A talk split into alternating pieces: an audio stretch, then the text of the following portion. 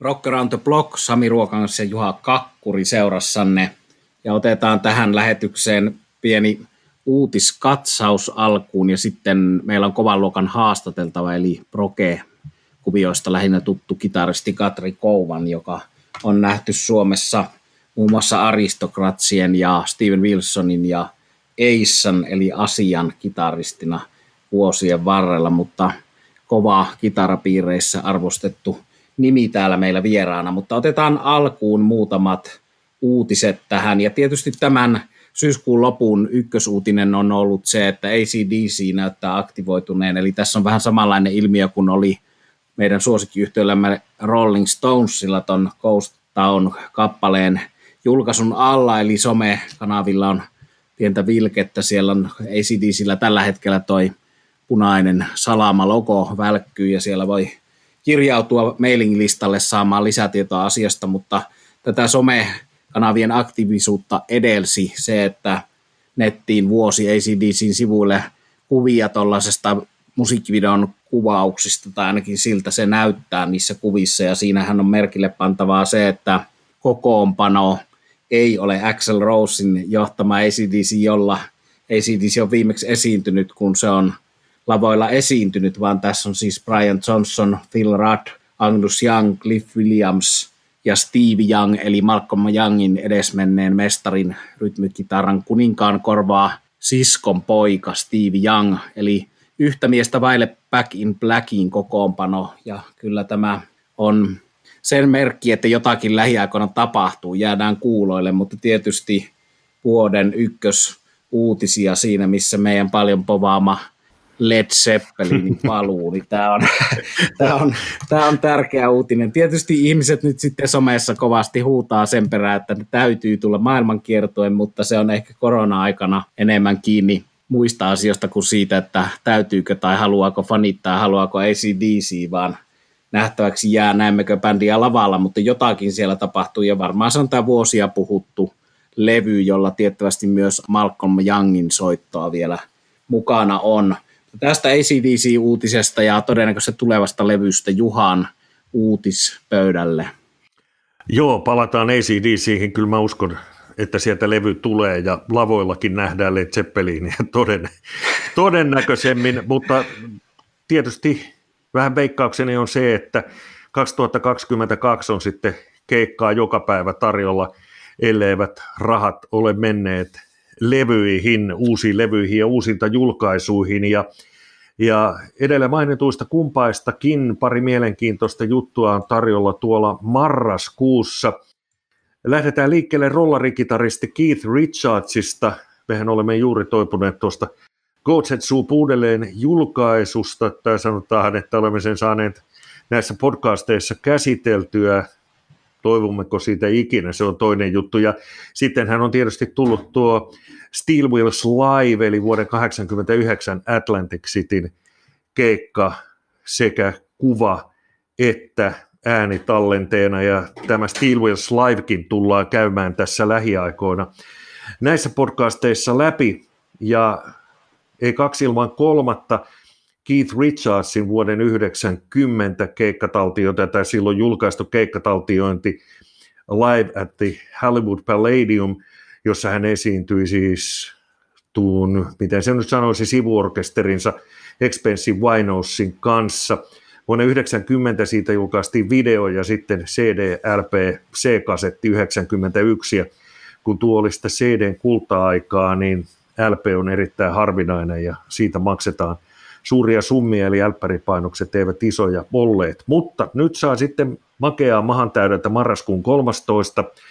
Tuo levy, siis Keith Richards and the Expensive Winos Live at the Hollywood Palladium uudelleen julkaistaan ja tämän päivän tapaan tarjolla on sitten cd ja punaista vinyyliä ja boksia ja boksissa esimerkiksi kaksi LP-levyä, yksi single, CD, DVD-kirja ja muuta härpäkettä mukana. Eli sitten sitä vinyyliäkin tästä saa. Ja tosiaan 13. marraskuuta on julkaisupäivä tälle levylle. Ja sitten paljon hehkuttamamme Larkin Poe julkaisee jo toisen albumin tänä vuonna.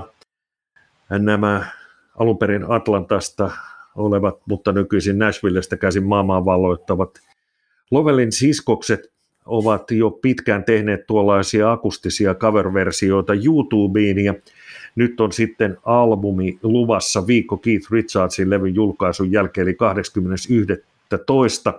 Kindred Spirits, akustinen cover-albumi, ja otetaan tästä nyt muutama esimerkki biiseistä, joita mukana on esimerkiksi Robert Johnsonin Hellhounds on My Rail, Neil Youngin Rocking in the Free World, Elton Johnin Crocodile Rock, Lenny Kravitzin Fly Away, ja sitten se cover-versio, jonka kautta itse asiassa Larkin Poon aikana löysin, eli heidän loistava tulkintansa Phil Collinsin hienosta kappaleesta In the Air Tonight. Eli muun muassa tällaisia levyjä on tulossa.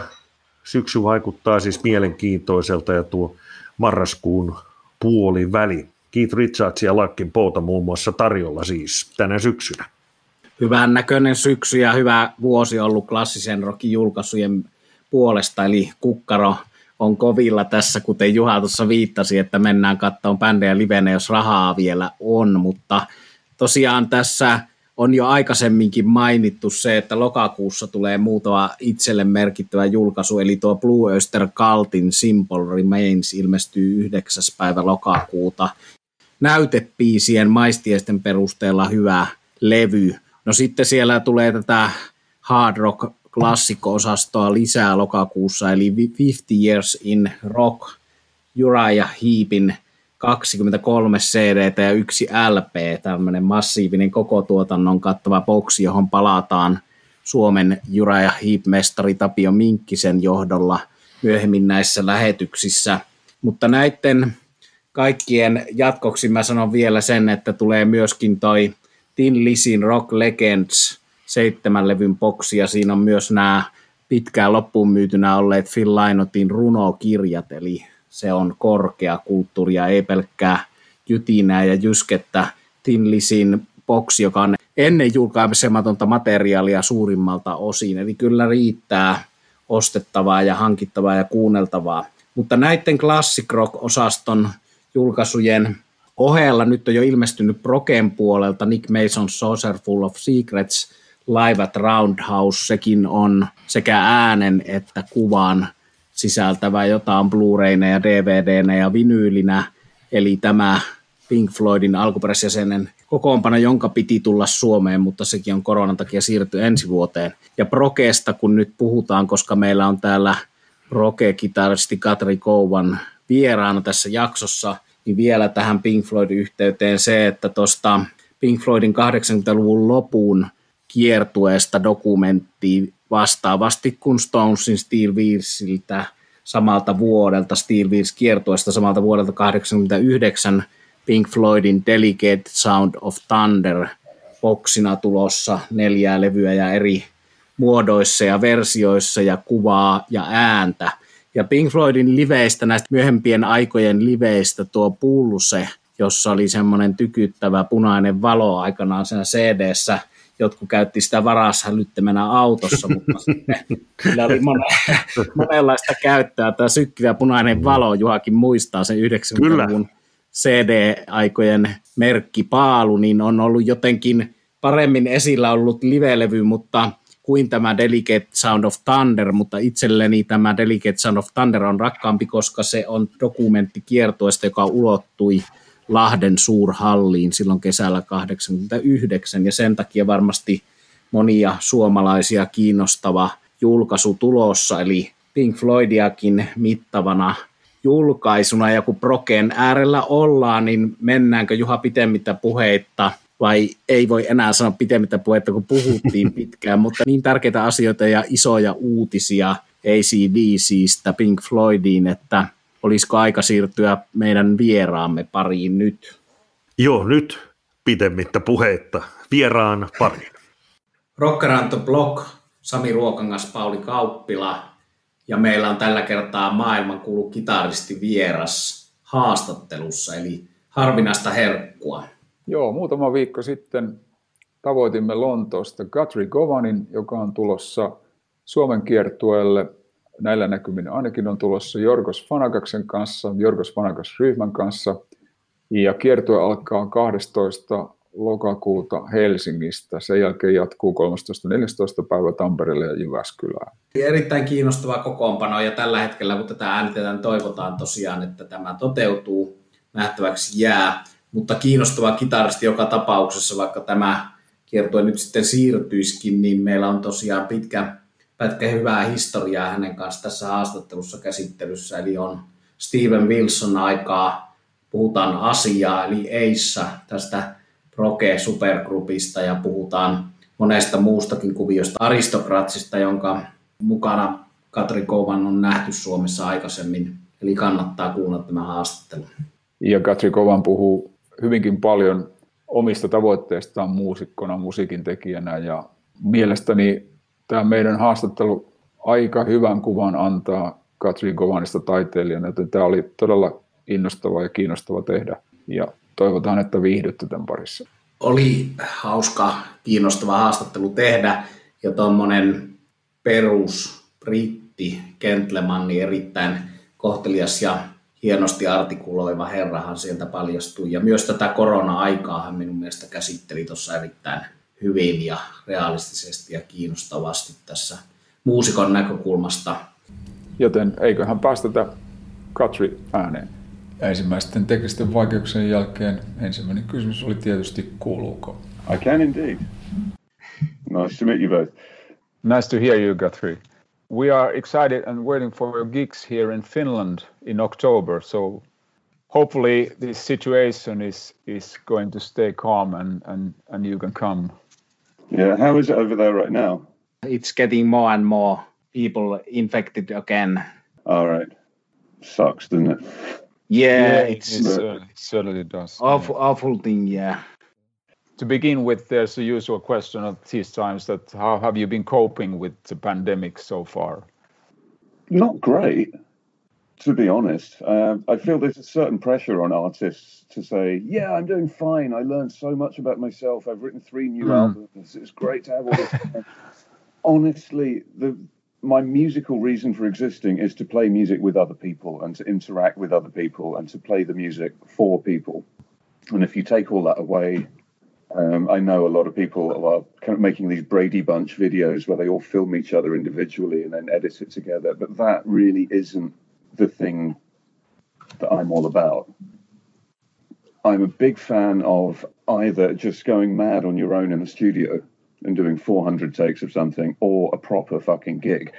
And it's been months and months since I've done any kind of gig. So even now that the UK is opened up about as much as it's possible to open up a country, maybe a little bit too much. A lot of things are pretty much back to normal now, but the one thing that's right at the back of the line is any kind of live performance. The government's insight has been stuff like, to give you one example, we've decided that singing is a dangerous vector for the disease, so we're going to ban live performance. So, as a purveyor of instrumental music, you can imagine how happy I was to hear that all live music is forbidden because they don't like singing. Uh, Oh, Jesus. what can you do? You have to trust governments to make a certain set of rules and hope people stick to them and hope that if everyone just is on the same page, then we get through this quicker. I think the biggest problems are when a community starts defying whatever the regulations are. I think we have to cooperate as best we can. Um, I look at certain news items from the US and I think, really? You're completely ignoring the fact that there's a virus. Well, what kind of future do you think that's leading to? So I'm trying to stay positive and I'm trying to persuade myself this is all for the best. And maybe when it's all over, I'm going to say when, not if, at least there will be some people left on the planet to come to our gigs. So you have to look at the long term, really. In the meantime, yes, I should be writing 20 new solo albums. It's kind of hard to feel inspired, inspired because I think that the art that comes out of you is a product of the stimulus that goes into you. And that's obviously been streamlined by the whole lockdown thing. So I'm just kind of taking it easy and playing a lot because it's fun to play. Learning about my new fractal floorboard, trying to plan a new bunch of presets so that when I do the next run of live shows, I can try something different with my gear. And also, right now, it's about the hottest weather the UK can can remember in all of recorded history. So, I think I walked for about 20 miles yesterday and went on a little pub crawl, and that's how I've preserved my tatters of sanity. the situation is, I think, it's worse in UK that has been in Scandinavia, at, least in in uh, Finland and Norway. So yeah, I totally totally get you. And and lots of the Finnish artists they have the exact same situation that they have been. But now they now we have been opening up and we have more gigs, but still uh, the as Sami said the the cases are rising. So we don't know how how this is going to go in the future. Yeah. Well, it's, yeah. it's new for everyone, isn't it? And I see all the mm. different countries coming up with different approaches. And when this is all over, we'll all be so much wiser. Maybe mm. Sweden mm. is right. Uh, maybe the more cautious countries are right, but you have to wait like the, the whole 18 month, two year cycle before we can really say it for sure, right? Exactly. Everyone's just gambling in yeah. intelligent way they can. Exactly. That's that's how we uh, sincerely hope that the situation doesn't get worse here, than, and you can have the gigs here with Yorgos Fanagas in October. But all we can do is wait and see. Yeah, I mean, it's been an interesting one for me trying to kind of compute how everything will be if these Yorgos shows happen. And uh, when I posted the list of proposed dates, I did get some negative feedback from people going, like, that's the most irresponsible thing. How can you think of going on tour? You're going to kill everybody. But uh, they're jazz gigs. They're, uh, that kind of gig lends itself more to people sitting at a table and eating their lobster. Exactly. It, it's not a mosh pit. It's not a nightclub. Mm. So I think it's okay just to trust the, the local councils and the local governments to decide what kind of thing is safe and to trust the venues to put on events which aren't going to kill everybody, you know. Should be safe, I think so, knowing the places that you are coming to. Exactly. Yeah. And, and in Finland, I think we're quite good in following rules if, if there are any, at least some of the people do. But as Sami said earlier, that there are different types of venues. Yeah but yeah, uh, some of the questions you have been working with uh, Yorgos since 2012. Yes. Yeah, and uh, how do you see uh, regarding the coming gigs and, and your collaboration? How do you see it has changed over the years? Well, we haven't collaborated so regularly that it's really evolved into something new compared to when we started doing it. Uh, initially, I think Yorgos had this crazy idea of taking some of his compositions and this is a good time to point out Yorgos's real strength is as a composer. He'll write some very detailed, elaborate jazz fusion stuff, often for a large ensemble with like six horns and stuff like that. So he's a pretty layered, detailed kind of writer. But he had this crazy idea why don't we just strip it right down and have an unusual instrument that's not a saxophone? And try to reinvent some of this material and see what we sound like just with four people. So he reached out to me, and I, I'm always in favor of trying something new and something different. So every now and then we've been doing mini tours in Greece and like watching the band gel a little bit more every time. But the thing we're proposing to do in October is really the first time we will have taken this outside of Greece, uh, with the exception of a couple of Turkish shows so it's it's a different side of what I do for anyone who follows my guitar world. It's still hairy and noisy and like far too much overdrive and f- playing far too many notes and all of that. But in in the context of more jazz fusion compositions, so I'm kind of excited to be part of this little troupe of musicians that brings something new. Yeah, and uh, I was listening to your solo work and also the Aristocrats albums, and I, I thought that this must be quite another challenge for you compared to those. Yeah, well, I, I always like to find new circumstances and things that will stretch me and challenge me. And like, if you look at the things I've done as a player over the years, you know, I've played with Hans mm. Zimmer, with like 70 musicians on the stage playing the scores to superhero movies. I've played rap with Dizzee Rascal. Um, all these weird things that don't seem to fit together, but to me they do because every time you take on a new challenge like that, it's like you add another facet to what you're doing. You can explore a different side of your musical personality, and it's fun to for me to find out what my musical instincts will do as a reaction to all these different surroundings. And the, the Yorgos band is definitely an example of that. I can't just go on stage with those guys and be an aristocrat because it wouldn't mm-hmm. make sense. Yeah. So, what about the aristocrats? Uh, are there any plans? The latest album was last year. Yeah, we we did most of a world tour to support that. I think the world, I think the album came out just over a year ago, maybe June of last year, and then we did our Aristo camp in New York, and then went straight on a big tour of the US. Came home and recovered for a little while. I did some other crazy things. I went to Russia and played with some different guys. And then we embarked on the European leg of the tour, which was so ambitious we had to chop it in two and put Christmas in the middle. So the Europe leg finally ended in early March. And you know what happened next. What we should be doing right now is wrapping up the end of our Asian leg of the tour. And I love playing in places like India and Japan, but obviously that was never going to happen. Um, so right now we can't make any plans. Uh, for one thing, the other two guys in that trio are US citizens.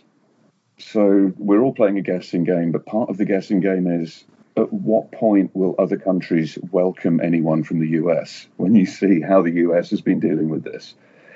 Um, so I think for now we're just keeping ourselves busy doing whatever whatever else we like to do, and we'll start making plans again once we can see a little more clarity uh, at this point, it feels like any plans we try to make are probably doomed because everything will change so much.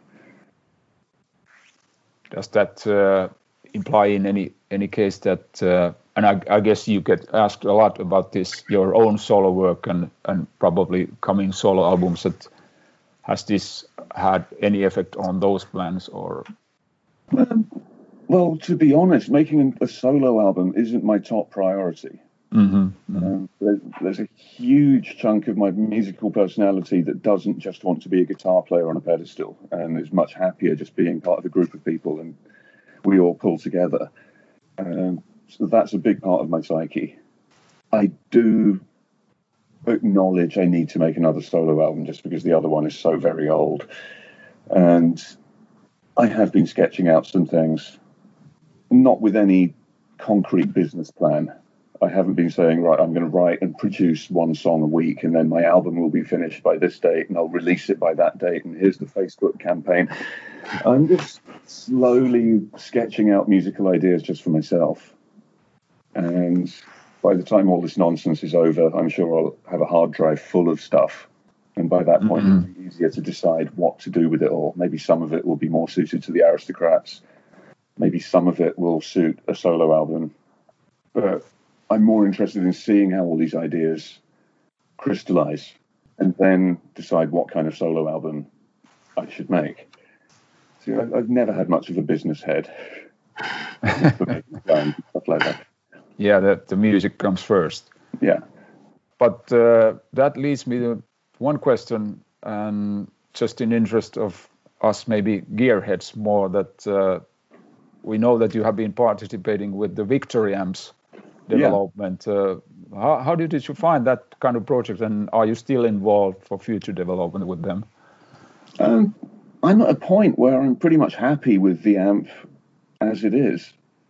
It has a, a wide range of guitar tones. It's loud enough to cope with Marco's drum kit, just about, and it's small and light enough that I can take it on an aeroplane oh, how I miss aeroplanes. And I think, yeah. So, like, what else would I do to change that amp? So, I think for now, we're good. If they're working on some new projects and they want input, I'm absolutely there because it's always a pleasure to work with those guys. We communicate well and we have quite a long history. I've known Martin Kidd, the main kind of mad scientist amp designer behind Victory Amps I've known him since forever because he was the designer for Cornford amps way back in the day. Like that's what I was using in the Asia days. That's what I was using for the Erotic Cakes album. And with with the Victory amps, they don't sound the same as the Cornfords, but you can tell there's a certain thumbprint that's there. In the same way that I could play a Les Paul or play a Strat and it would sound different, but hopefully you would still recognize my DNA. Mm. There's something like that with Cornford amps and Victory amps. You can sense a certain kind of mind that must have been behind the design of each of those. I hope that makes sense. It does. It does definitely. I have just one more question about this. I was reading your past interviews. I noticed that you you said at least earlier you said that you don't necessarily listen to guitar music, yeah, other other others music, uh, but uh, various music genres and instruments. So just interested, uh, is there any particular music you're listening nowadays, as we've all had plenty of time in our hands, or? Um, okay, what what would I what would I put on now if I could play you anything? I'm liking Punch Brothers a lot, mm-hmm. which is kind of a bluegrass meets pop type thing, and I think the one of the main brainiacs behind that operation is Chris Thile, the mandolin player who has superpowers. If you Google Chris Thile, you can find him playing Bach violin sonatas, and then you'll find him playing a Kendrick Lamar song, and then doing all the crazy high speed bluegrass stuff. Basically, he's a freak, and the world needs people like that. He's one of those guys like Mark O'Connor or Edgar Meyer, the upright bass player, where you go like. I actually, I have been. He's great. I've been listening to him. This is amazing because I thought that I'm probably only I didn't know anyone else listening to it. So that was great. Well, that struck me as a good example of something where people from the prog community, say people who celebrate musicianship but might not think of listening to hillbilly music, I think that's a nice meeting point where they might be pleasantly surprised. So, in, the spirit of just recommending something left of centre that might not disappoint your followers, that's a good place to start. What else can I say? Uh, obviously, I'm looking forward to the new Jacob Collier album, which I think is coming out in four days. I have concert tickets to go and see Jacob in London in April, and again, we know what happened. Mm. a new date will come at some point. But he again is one of those superhuman musicians, and I, I love that stuff. I, I love it when you see someone doing something that you you would assume is not possible the first time uh, me and many Finns heard about you and your name or read your name in uh, CD cover was with band Asia.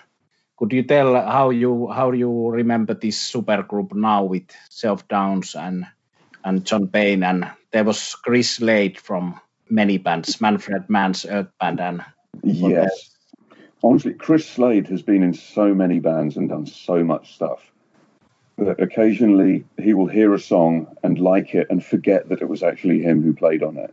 I've seen him beforehand with him, and something has come on, like some classic rock American radio station. Actually, this is a pretty good song. What is this? And we'd look it up. It's like, Chris, this is Manfred Mann's Earth Band. coming on this. but that's a testament to just how many things he's done. The, the firm and ACDC, obviously. Um, what a life. So I, I, look back on the Asia days, it's all good memories. It's mm. not entirely the kind of music I saw myself ending up playing.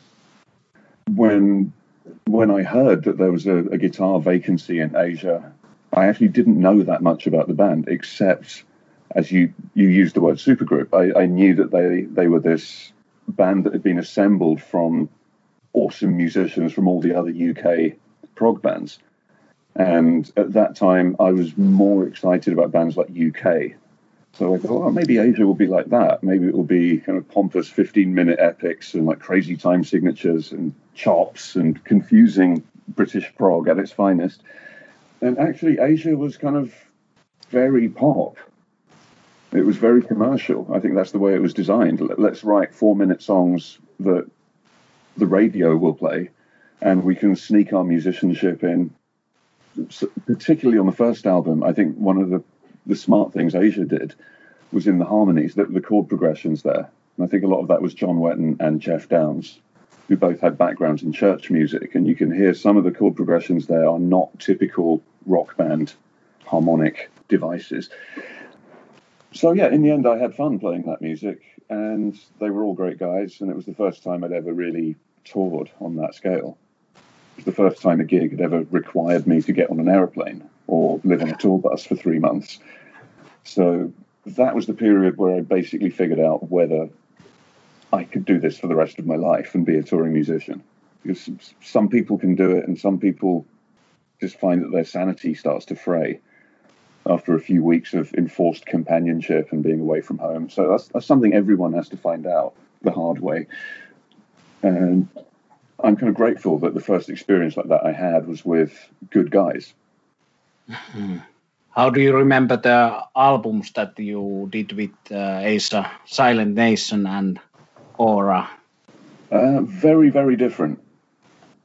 Aura was a very ambitious project. I, I got the impression there was a relatively big budget behind it. Um, the Asia guys had their own residential studio in the Welsh countryside. It was huge. Uh, it had all the lovely gear in there, and they hired a separate producer to come out and live in this kind of country manor for a few months. And they called every kind of famous musician you can think of. I mean, there are some pretty high profile cameos on that album. You know, Tony Levin plays on some of it. They got Steve Howe to play on some of it. Elliot Randall from Steely Dan makes an appearance. Uh, Luis Jardim, Simon Phillips, Vinnie Colaiuta, all these scary, scary world class musicians all kind of guesting on it. And I think they got maybe they got so carried away with making it an elaborate production and perhaps trying to be the AOR version of Steely Dan or something like that. That they started to run out of money and run out of time, and the record company were going, "Oh, that's great that you're doing all these things, but where's our album?" So they had a situation where there were lots of holes in the recordings where guitars should go, and they had a number of of people they still wanted to call. I think they wanted Brian May to do a guest slot somewhere. They wanted Steve Lukather to do a guest slot, and on and on the list goes. And they reluctantly had to face the reality that it's not going to be practical. We can't sync everyone's calendars up and get all of these players on the album before the record company just unleashes the fury on us. so, so they asked the main drummer from those sessions, like, do you know a guitar guy who could come in and do a pastiche of all these different styles of guitar playing that we're looking for?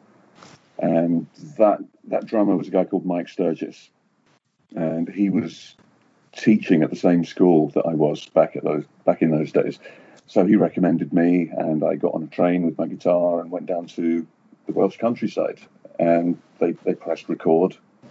No, no, no. They pressed play. They said, "Well, here's the first track we want you to play on." And I listened to it, and it's it sounds great. The rhythm section is phenomenal. And I said, well, "Okay, this is going to be fun." You know, but who's who's playing? And they said, "That's Tony Levin and Vinnie Colaiuta." so I, I had a good time kind of learning how to be a session guy in that kind of situation. But I was very much tacked on at the end of the project. I, I felt like a last minute guest. And with Silent Nation, I was there for the whole process. So on the one hand, the budget was smaller. Uh, it was much more of a home brewed kind of affair, but it felt more like a band. It's like we're not going to go crazy with the guests. We're going to have the four people in this band writing and playing and something more homogenous about it, less less icing on the cake and more actual cake. Uh, so that was fun in a different way. Uh, yeah. Rank the experiences. I'm happy to have had both of them. I still like both of those albums, and then we saw you in on tour with some bands like uh, what was I think it was Uriah Heep and Dio. And how did you find playing this kind of tours with bands like Uriah Heep and Ronnie James Dio? What I remember about that was mostly having an opportunity to hear Ronnie singing every night. Mm. And he was pretty much a grandfather. Most people would have just walked away from the crazy world of rock and roll by that point in their lives. But he was still doing it and delivering every night. And I swear he was singing better on that tour than any other point earlier in his life. So, what a consummate professional, what a great voice. and he seemed like a really cool guy. Um, I would see him interacting with people backstage. I would see people on the guest list showing up, and he'd meet some journalist that he hadn't met for 15 years. And he said, "Oh, Bob, how are you doing? How's your wife Susan and your your two kids? Let, let me think. Your daughter must be what 16 by now." And he had this encyclopedic memory for people he'd only met once, and just everything about him was impressive. So that was actually a heartening thing for a relatively young guy going out on the road. I was I always felt like the kid on those package tours. You'd have bands like Asia and Uriah Heep, and like everyone is like a generation older than me, pretty much.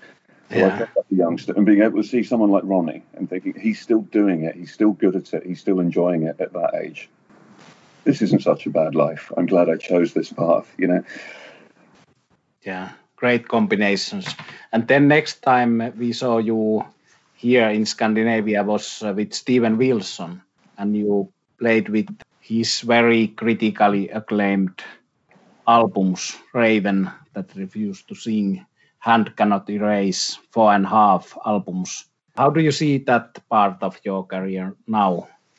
I would say a lot of the same things I said about the Asia thing, I guess. I mean, when, when I realized what kind of band I was joining there, uh, it was Marco who who introduced me to that whole operation. Marco Minnemann, my fellow aristocrat. I'd been playing with Marco anyway, and Marco was also the drummer in Steven Wilson's band. So Marco recommended me, and when I entered into that project, I, I was really excited by the, the concept of it. Uh, the Raven album in particular, it seemed to me that what Steven was trying to do was do something that resembled a classic 70s prog album, but to have like an army of musicians playing the material who had some kind of jazz fusion background as well and would be able to do something more improvisational.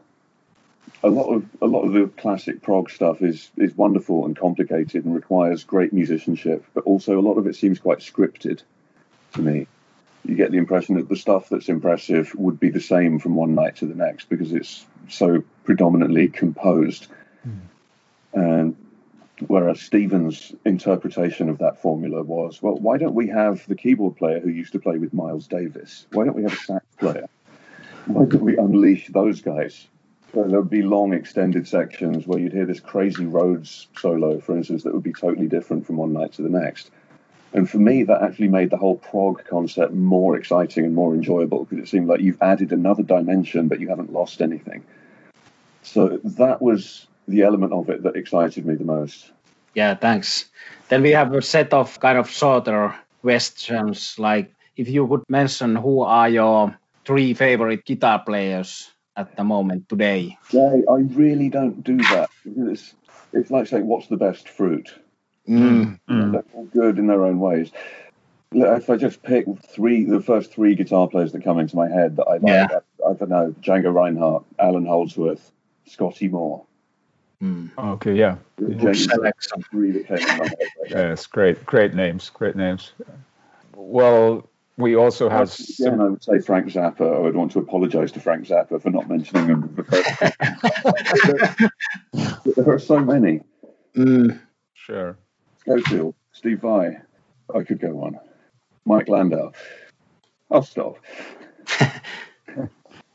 yes, that's great names, and well, we have a similar kind of question. Yes, could you mention in in other instruments maybe uh, three musicians or a few musicians that have influenced you most? Well, there's an obvious way to answer that by saying with, with all the the jazz and jazz fusion side of what I do, uh, guitar isn't the most jazz instrument out mm. there. Most of the greats that you would want to learn from to avoid reinventing the wheel either played a keyboard instrument or blew into something. So anyone who who's curious about that style of music ends up drawn towards the legacy of Charlie Parker and John Coltrane and guys like that. In that spirit, I will add, I was always a fan of Cannon, Cannonball Adderley. I always liked uh, the way Freddie Hubbard did the trumpet thing because it kind of sounds like the trumpet version of Paul Gilbert. There's a really precision in the way he plays which is very different from the cool, laid back, buzzy Miles Davis kind of tone. So there's that whole world. Herbie Hancock, there's an astonishing musician. You you can't ignore someone like that. Yeah. Drum wise, oh, actually, I'll say another thing. Uh, I remember one album that really blew my mind in the early 90s, and it was Que Alegria by the John McLaughlin Trio. And I think a lot of people, even people who'd followed the whole of John's career, they felt that there was something special about that period and that he'd invented a certain kind of trio that was magical. And it was around the time he was just playing nylon string guitar. But he had uh, Dominique Di Piazza playing bass, and he had this very unorthodox way of playing bass that allowed him to do things with ridiculous facility. And the drummer was Trilok Gurtu. I don't know if you're familiar with him. Yeah. He's astonishing. Um, he has this this way of playing where he's kneeling down and he has the, the bass drum kind of suspended somewhere and he's hitting it with a stick. And he comes from the background of Indian classical music. So he's doing all this rhythmically impossible, insane stuff on something that resembles a Western drum kit. But just, just hearing what he was doing there didn't just make me excited that Trilok Gurtu existed. It made me really want to investigate Indian music a whole lot more. And I never got tired of that. I'm still utterly fascinated and humbled by what you hear in like Carnatic music, what those guys can do with, with melody and with rhythm. Harmony, not so much. Those guys are so good at the melody thing and the rhythm thing. It almost seems like they don't need to do any chord changes. This is a D power chord. This is how the song will go all night. But check out what we can do over these these two notes droning in the background, and it's unbelievable. So yeah, Trilok was probably my gateway into all of that, and I feel better for having mentioned him. and then uh, could you mention two more? There was one. Could you mention two more albums of any kind of music that people who listen to this podcast and like your music, what they should listen to? I don't know. Let me think. I don't just want to name some some prog albums with great players. Um, I'm sensing the guys who are following what you do can probably find that already. So to take them outside of the comfort zone, uh, check out a band called Knower if you don't already know about them. It's like K N O W E R. There's an album called mm-hmm. Life, and it's it doesn't quite sound like this, but it's the best way I can describe it in one sentence. If you imagine like Daft Punk with a jazz degree, um, harmonically and rhythmically, really, really sophisticated, but also it's great electronic pop and very exciting.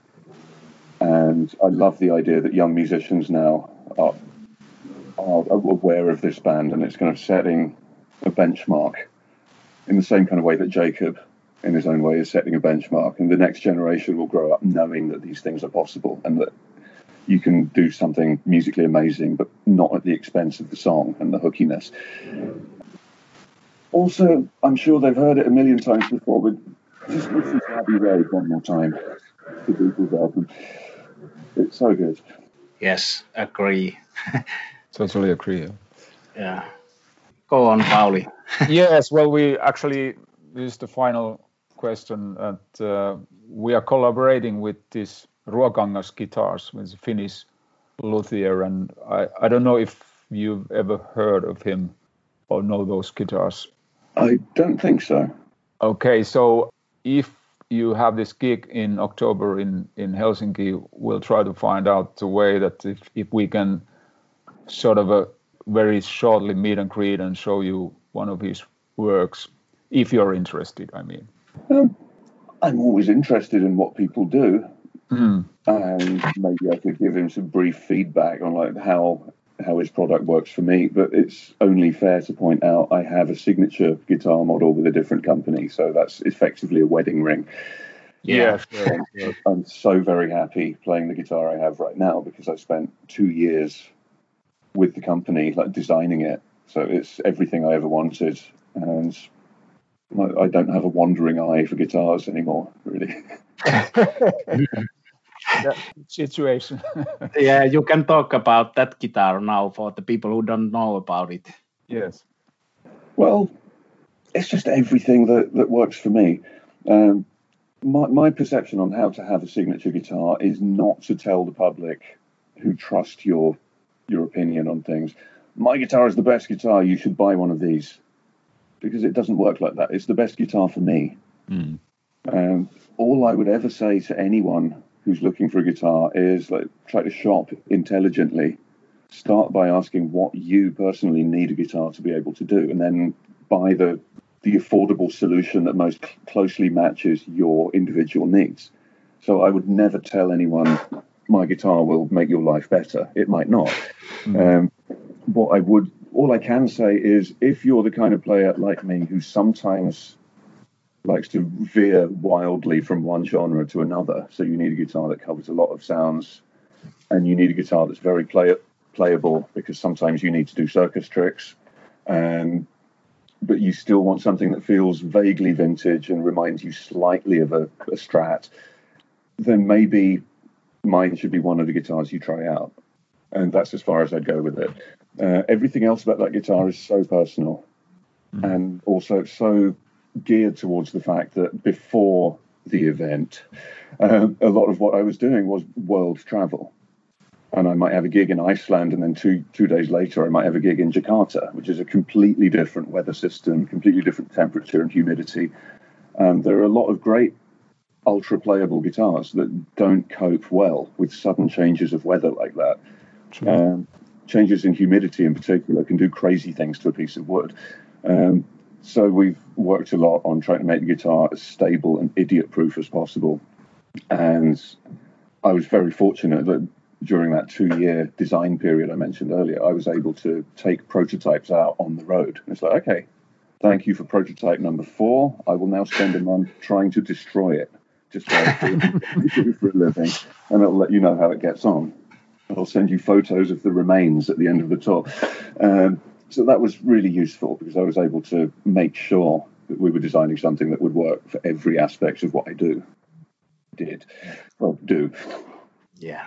And last thing after last question is that I remembered one fan of yours uh, sent me a message in Facebook asking that do you know any Finnish music, rock music from Finland or any classical or heavy metal or any any Finnish music? Not as much as you would like. I mean, you gave me a clue earlier. Hanoi Rocks, I believe, are Finnish, Mm. right? Yeah. And Sibelius, I believe, was Finnish. Yes. but not- And I know you guys have a TV program for babies, which has like a dinosaur heavy metal band. How do you know know that? Because anywhere else in the world, that's news. It's like, check out what Finland is doing for their babies. it's, it's pretty metal. Um, the rest of the world was pretty much in favor of it. It's like, that's really cool. Well done, Finland. It was very much that, but also that's unusual. I couldn't name you any other country where that would be normal. Um, we love you guys for it. Yeah, thanks. Thanks. Thanks a lot. I don't think we have some any more additional questions. Yeah, and thanks for your time. It was we were talking about 15 minutes, and it's been much more than 15 minutes. But it's great to have you have you here touring as it's planned at the moment. And We we have to stay positive. Let's assume things will be okay by then. yeah, Yeah. yeah. let's look at it. Thank you very much for your time. It was great hearing you talk. yeah. No, it was good to talk to fellow humans again. well, thanks for wanting to talk. Thanks for listening. Um, good luck with this virus bullshit, and see you in October. How about that? Yeah, see you in October. Thank you. Bye bye. Take care, guys. Bye. Cheers. Cheers. Katri Kouvanin kanssa jutteli Pauli Kauppila ja minä itse allekirjoittanut Sami Ruokangas. Muistutan tähän kohtaan lähetyksemme lopuksi, että hyvä rakas kuulija, seuraa meitä myös Facebookin puolella. Siellä aika ahkerasti päivitämme keikkoja, niiden siirtymisiä ja peruuntumisia ja myös noita levyuutuus uutisia sinne päivitämme.